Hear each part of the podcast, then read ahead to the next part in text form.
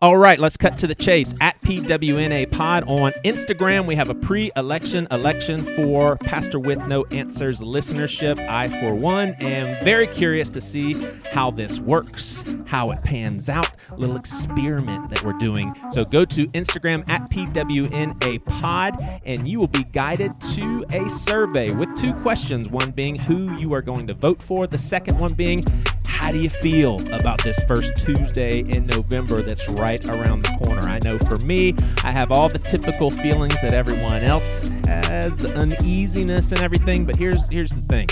I can't do anything about it. It's coming.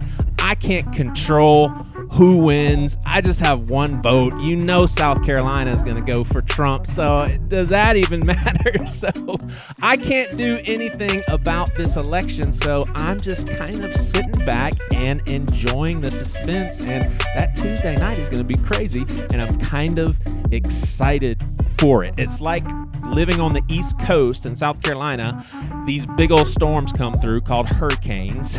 And if I was in the position of God and I could send a hurricane back to sea so it doesn't threaten the coast and have a storm surge that destroys people's houses, I would in a heartbeat. I would make that decision every single time. But I don't have that decision making power and I can't do that. And so when a storm does threaten our coast, I get a little excited about it. It's sick, but that is just the case. So I was on Twitter the other day, and man, it's getting ridiculous. There was a person who retweeted someone else and just basically made a bunch of assumptions about this person, cut to his or her character, and just made a bunch of mean statements. And this person that was retweeted is actually a pretty chill dude with really good intentions and does a lot of good work in this world.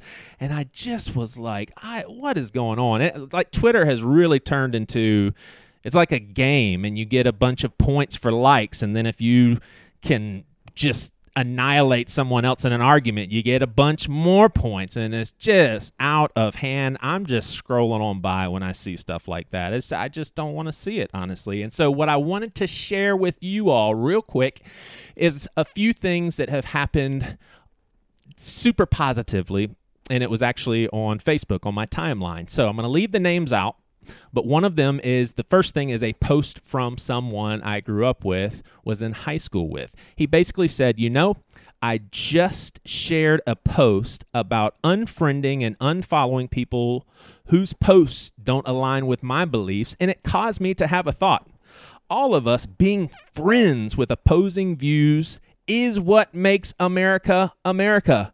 It's just too bad that our thoughts and sometimes feelings on matters that affect us all get limited to memes and snippets of those thoughts and feelings which get posted on social media. I think we would find, if given the opportunity, that we are all much more alike than each of our singular posts may show with from time to time.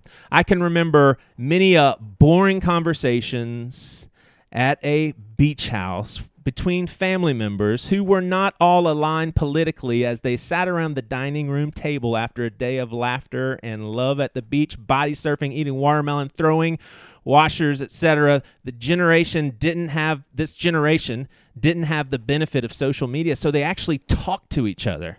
They talked to each other. In that vein, I'd like to start some happy hours after all this shit passes, i.e., COVID 19, as we like to say that includes friends from both sides of the aisle so that we may have laughter and discuss our opposing views while at the same time loving the things we have in common. Those apolitical bonds that hold us together. So keep that in the back of your mind and perhaps expect an invite soon, etc., etc. I love that. I loved it. His first inclination was to put something out there saying, I'm unfriending you if you disagree with me. I don't even want to hear from you or have any discussions. And there's like that goodness inside of him. Team humanity stopped him dead in his tracks. And so check this out. A teacher at the school that him and I both attend chimed in to respond And she also is a part of the church I'm a part of. She says, I am a soul sister friend with your mom, and we have shared some tears and much laughter. This is a wonderful post, and I believe that this is in the spirit in which our country needs to dialogue in order to heal our wounds. I remember the last presidential election year, a friend and I battled back and forth in our social media media posts. Both of us determined to make the other bend and understand how wrong he or she was. It was dramatic. He had a staunch Conser- he was a staunch conservative Republican, and me, a diehard liberal, just knowing both of us, we were right. In all of that, feelings were extremely hurt. Both left feeling not such good friends as politics got distorted from friendship and love and respect for one another. I remember we were just not as close and easy in our relationship. We share such great love and respect for each other at church and small group, but something was damaged in that relationship. But then, who was the first person to my door when my house flooded in 2017 and again in 2018? This person. I have learned so much from these experiences. I love and respect with all my heart this person. Hold close those friends and those you love, and do not let harsh commentary cross your lips on social media.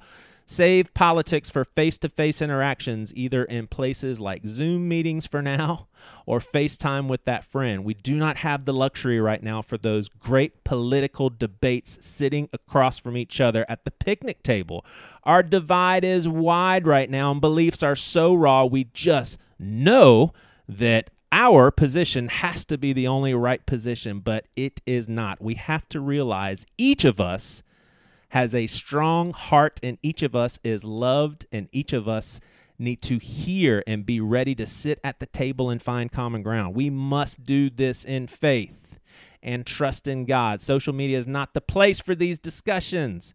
It's too easy to forget the persons on the other side of the post. You do not see them, you do not hear them so it's easy to get carried away and you just want to repeat forcefully your position. Social media is not the place to dialogue these divisive problems in our country. It is easy to lose your heart on social media.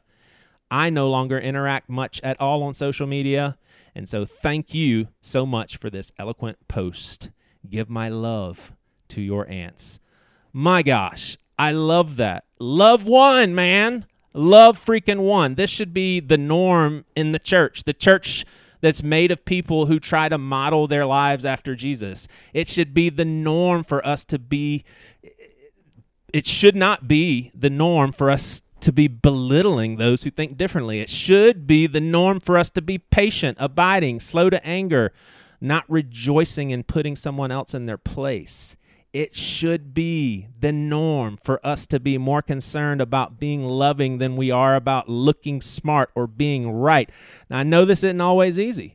In fact, within the church, we are going to have different beliefs, even different convictions, but let's let our essentials be the things that connect us. And let's keep that essential list pretty damn small. How about let's keep it to faith, hope, and love? Faith in a God who loves us, hope that there's everlasting wholeness and fulfillment in our future, and love. A love that holds no bounds, that knows no bounds. Because of the boundless love we have received. I wonder what Paul meant, everyone, when he said to the Jew, I become a Jew. To the one under the law, I'll be under the law. To the one who's free, I'll be free. He's saying he wants people to find freedom in Christ, hope in this broken world, and he'll try to see through other people's eyes in order to help them find this. Feel through other people's hearts. Relate even to the point of, as he quotes, becoming like them becoming like them. There doesn't seem to be a semblance of this by many Christians for our neighbors who see things differently. It doesn't even seem to be that we're trying. But this should be the norm for, for people who are supposed to be known by the love we have for one another. People who are tasked with the joyous command of loving even our enemies. So may we enjoy man's kingdom as much as we can, function responsibly in those kingdoms, see the basic need for civil life on this planet, but may we not let divisiveness that's so normal in man's kingdom, may we not let this divisiveness seep into a kingdom that is to be one body, one voice, one calling. And so I'll close with the Apostle Paul when he says in Romans 15, May the God who gives endurance and encouragement give you the same attitude of mind toward one another that Christ Jesus had, so that with one mind and one voice you may glorify the God and Father of our Lord Jesus Christ. Thanks for listening.